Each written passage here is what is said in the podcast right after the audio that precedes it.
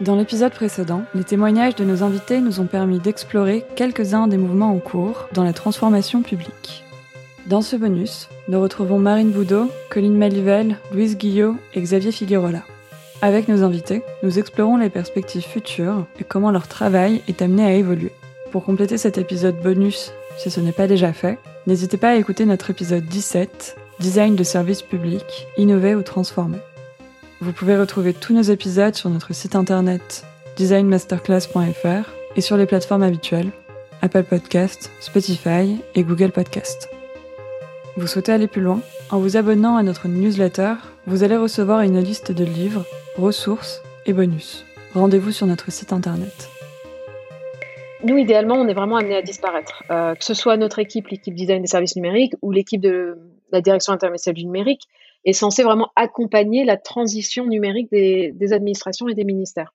Bon, après, ça va pas arriver demain, euh, puisque je pense que pendant encore quelques années, euh, les ministères auront besoin de notre appui euh, pour, pour les accompagner sur, sur cette transition. Concrètement, un des premiers axes sur lesquels on, travaille, nous, c'est vraiment essayer de, de donner un, cadre, une structure aux administrations qui souhaitent justement s'approprier de cette approche plus centrée usager. Très récemment, hein, euh, la DGFIP du ministère de l'économie et des finances a euh, créé une nouvelle équipe, une équipe euh, design et accessibilité. Un de nos objectifs, c'est vraiment aussi que voilà, chacun de ces ministères décide, comme je disais tout à l'heure, de, recruter des profils plus seniors sur les sujets design, technologie et produits. Et donc, un peu comme l'a fait la DGFIP, ben voilà, monte des équipes plus techniques pour s'assurer qu'il y ait euh, ce pilotage euh, plus sain qui se fasse sur la conception des services numériques. Un des vrais sujets pour moi du futur, c'est la recherche utilisateur. Aujourd'hui, quand on lance un gros projet de l'État, de plusieurs dizaines de millions d'euros hein, parfois, il est nécessaire qu'on prototype ce service de bout en bout très très rapidement euh, et qu'on le confronte à des usagers. Et donc ces derniers temps, l'équipe design des services numériques a euh, aidé à tester des, gros services de l'État. Et justement, la recherche utilisateur, c'est vraiment le seul moyen qui permet de, rassembler une équipe et même des personnes qui sont vraiment éloignées des sujets du design pour qu'ils réalisent en fait comment est, reçu le service numérique. Parce que c'est facile hein, pour un, directeur d'administration, un directeur de programme ou une directrice de programme d'être très éloigné finalement de, de ses usagers et de pas se rendre compte de la manière, de la violence hein, que, certaines, certains citoyens et citoyennes euh, ressentent s'ils utilisent certains de ces services. Donc, la recherche utilisateur, c'est vraiment un, super levier pour euh, justement euh, rendre compte des problématiques et de, permettre de prioriser, de simplifier, que ce soit le langage, les parcours, etc. En fait, récemment, on m'a dit, mais Marine, en fait, mais ça fait plus de 20 ans qu'on sait qu'il faut simplifier nos services.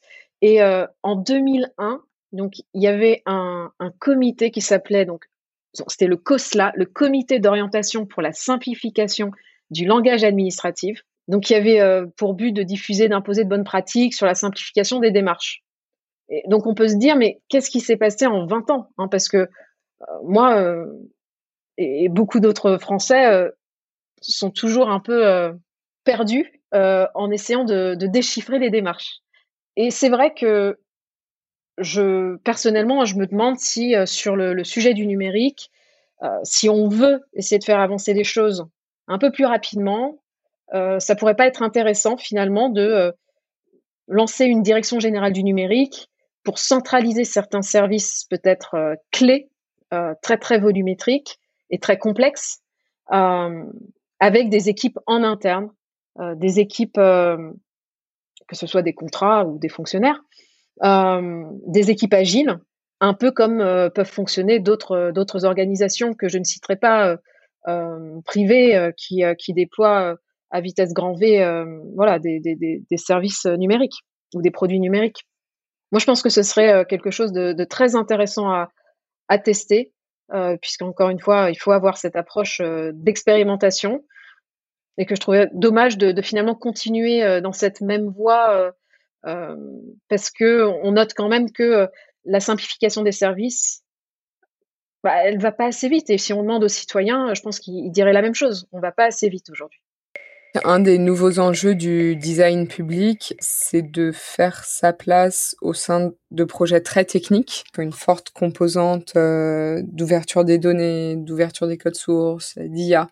Aujourd'hui, je pense que enfin, le design a plutôt fait ses preuves dans son apport aux politiques publiques, aux services publics, moins sur des projets techniques. On va dire il y a un besoin de transformation numérique qui reste quand même très ancré euh, autour de la technique et moins sur la façon de faire. Et donc c'est vrai que les, projets EIG euh, de cette année sont assez intéressants en ça, où les, designers sont pleinement intégrés aux équipes techniques. On voit qu'en fait ces différentes compétences qui fonctionnent main dans la main en fait vont pouvoir apporter ça et démontrer un peu l'apport de chacun de ces métiers. J'imagine, j'espère qu'il y aura de plus en plus de designers dans les administrations. Ce qui serait à, à favoriser, c'est les, c'est le cadre et la structure pour accueillir, pour intégrer des designers au sein des administrations. Aujourd'hui, c'est pas toujours facile, c'est même plutôt compliqué d'intégrer le, le, secteur public à cause des contrats, à cause des statuts qu'on a, des missions, cadres d'intervention qui sont aussi rarement euh, clairement définis. Et donc toute cette, euh, cette infrastructure du design, elle est encore à, à faire évoluer ça évoluera sûrement par une meilleure connaissance et une meilleure compréhension de ce que peut faire le design. Et c'est justement une des raisons d'être des programmes tels EIG, euh, e DIG, Commando UX, Brigade numérique qui participent à cette, euh, à cette connaissance et cette compréhension. Je pense qu'il y a, a vraiment un endroit de convergence sur lequel l'ensemble de ces acteurs du design public pourraient, pourraient discuter c'est la question de, l'efficacité de l'action publique en fait. Est-ce que comment est-ce qu'aujourd'hui on, redéfinit euh, ces enjeux d'efficacité là et, euh, et, je pense que le design sur toutes ces questions-là peut être vraiment utile parce qu'on sent que c'est un, enfin, on sait que c'est un outil qui permet d'optimiser euh, des interfaces, qui permet d'améliorer l'usage de services. donc c'est un outil qui permet de réduire les coûts, je pense. Mais, si on garde juste ce prisme-là pour, pour penser l'efficacité de l'action publique, à mon avis, on se trompe. Donc, il faut aussi qu'on puisse utiliser le design pour pour voir comment il peut euh, nous permettre d'avoir plus d'impact sur la vie des gens. Et donc, poser réellement les effets d'un dispositif sur la vie des gens, poser réellement aussi les, aujourd'hui les besoins et les attentes et les enjeux, euh, l'évolution des enjeux qui se posent dans la société. On parlait tout à l'heure euh, du chômage. Euh, c'est intéressant si, si, on veut faire une politique euh, d'accès à l'emploi, de se dire euh, qu'on peut améliorer les dispositifs euh, de Pôle emploi, les, les, les, les processus d'accès aux droits, l'accompagnement du côté de Pôle emploi, mais aussi d'imaginer tout autre chose et de sortir complètement de ce modèle de, de retour à l'emploi euh, par le secteur privé, dans une perspective aussi de se dire on peut changer de paradigme et on n'est pas obligé de rester dans ce paradigme-là du plein emploi, du, euh, du, retour absolu à l'emploi euh, rémunéré par les entreprises privées, et aller vers autre chose, aller vers un autre modèle où, bah, dans le cadre de, de territoire zéro chômeur, on a euh, des entreprises à but d'emploi, donc des entreprises dont le seul objectif est, de fournir un emploi, des emplois qui existent qui ne sont pas du secteur privé mais qui ne sont pas du secteur public, et, des personnes qui, se remettent dans la vie euh, dans la vie sociale qui se réinsèrent en fait dans la société à travers ces mécanismes là et, donc là on voit bien qu'on change de paradigme que l'important c'est moins le plein emploi que la, réinsertion des personnes dans la société. Et que l'emploi c'est un moyen c'est un levier pour se réinsérer dans la société. Voilà si, on arrive à, re-questionner ces questions d'efficacité des services publics et, donc derrière d'innovation, de, des besoins d'innovation que qu'on a, que les services publics et les politiques publiques ont avec ce double prisme, je pense que ça pourrait vraiment être intéressant et je pense que voilà, le design peut tenir toutes ses promesses s'il arrive à tenir des deux bouts en fait. Euh, l'innovation incrémentale, l'innovation de rupture, la question de l'optimisation et la question du changement de paradigme.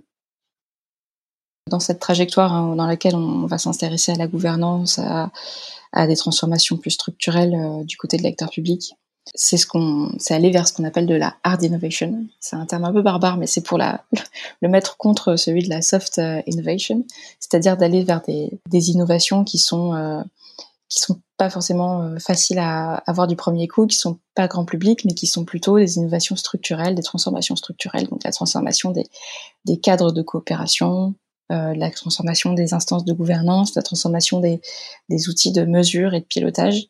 Et ça va être du coup des, des transformations plus profondes qui sont vraiment, euh, qui je pense sont, sont derrière euh, à fort impact en fait pour les collectivités territoriales, les acteurs publics, parce que ça, c'est au noyau, on est en train de toucher, on est en train d'atteindre petit à petit le noyau, le, cœur de réacteur de, des collectivités territoriales, de l'acteur public.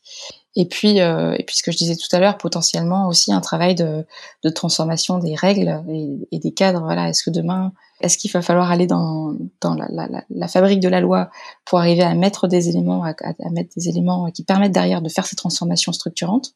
Par exemple, euh, instituer un droit à l'expérimentation qui, facilite euh, plus l'expérimentation sur les territoires, instituer un droit à la contribution qui permet de, euh, reconnaître et donner des cadres aussi juridiques aux collectivités territoriales pour outiller la contribution des citoyens sur leur territoire. Euh, à travers des cadres, des cadres de sécurité, des cadres de, travail pour ces coopérateurs, ces contributeurs à l'action publique.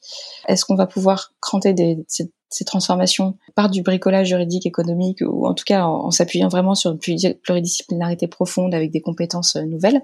Ça, c'est peut-être le premier enjeu, la première trajectoire à aller creuser.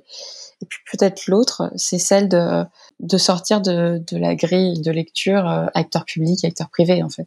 Parce que petit à petit, on, on, se rend compte que de plus en plus, cette question de gouvernance, de commun, elle nous amène à, à, à sortir du, de l'acteur public, à sortir de, des administrations et à recomposer des formes de gouvernance, à recomposer des, des formes de gestion de l'intérêt général, de, de, production de l'intérêt général qui est en dehors et qui, et qui part du dehors aussi de l'acteur public. Et puis je pense que puis de, de, plus en plus, on va avoir des choses à faire avec des acteurs comme Territoires zéro chômeur longue durée, voilà, des acteurs qui sont plutôt du côté de la société civile, des associations, du territoire. Par exemple, là, sur la question du territoire zéro chômeur longue durée, c'est vraiment intéressant. Ils font des, ils mettent en place des nouveaux cadres qui réinterrogent euh, ce que c'est euh, l'aide aux chômeurs longue durée, mais qui interrogent aussi ce que c'est le travail et ce que c'est euh, les minima sociaux.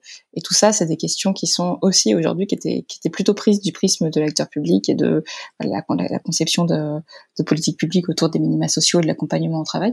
On voit que là, ils apportent une autre manière de questionner ces questions, de, de questionner ces problèmes-là et d'autres réponses. Et je pense que de plus en plus, euh, il, va falloir qu'on construise des ponts et on va le faire avec ces acteurs-là pour construire depuis l'extérieur des, innovations, des réponses en fait aux problématiques chroniques euh, qu'on observe.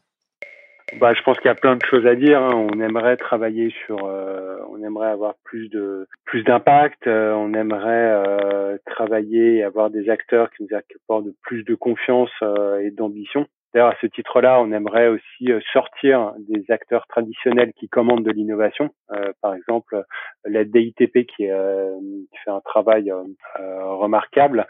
Euh, mais en fait, en même temps, ce serait intéressant que d'autres acteurs s'intéressent à, à, ces démarches, autres que ceux qui sont déjà très avancés en termes de réflexion sur le sujet.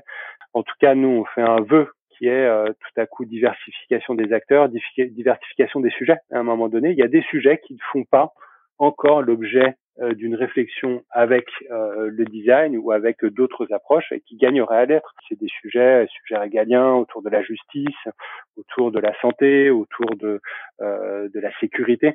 Euh, c'est comme si en fait il y avait des sujets sérieux et puis il y avait le reste des autres sujets. Alors le reste on peut tester d'autres approches et puis les sujets sérieux, attention, euh, il faut les garder quand même entre les mains des experts et des sachants. Et l'approche ingénieur, euh, c'est quand même elle, celle qui a le dernier mot. Qu'on fasse un peu tomber cette barrière entre euh, les sujets sérieux et les autres, parce qu'en fait, il n'y a pas de sujet euh, qui ne puisse pas faire l'objet d'une réflexion et sérieuse, et créative, et différente des approches gestionnaires.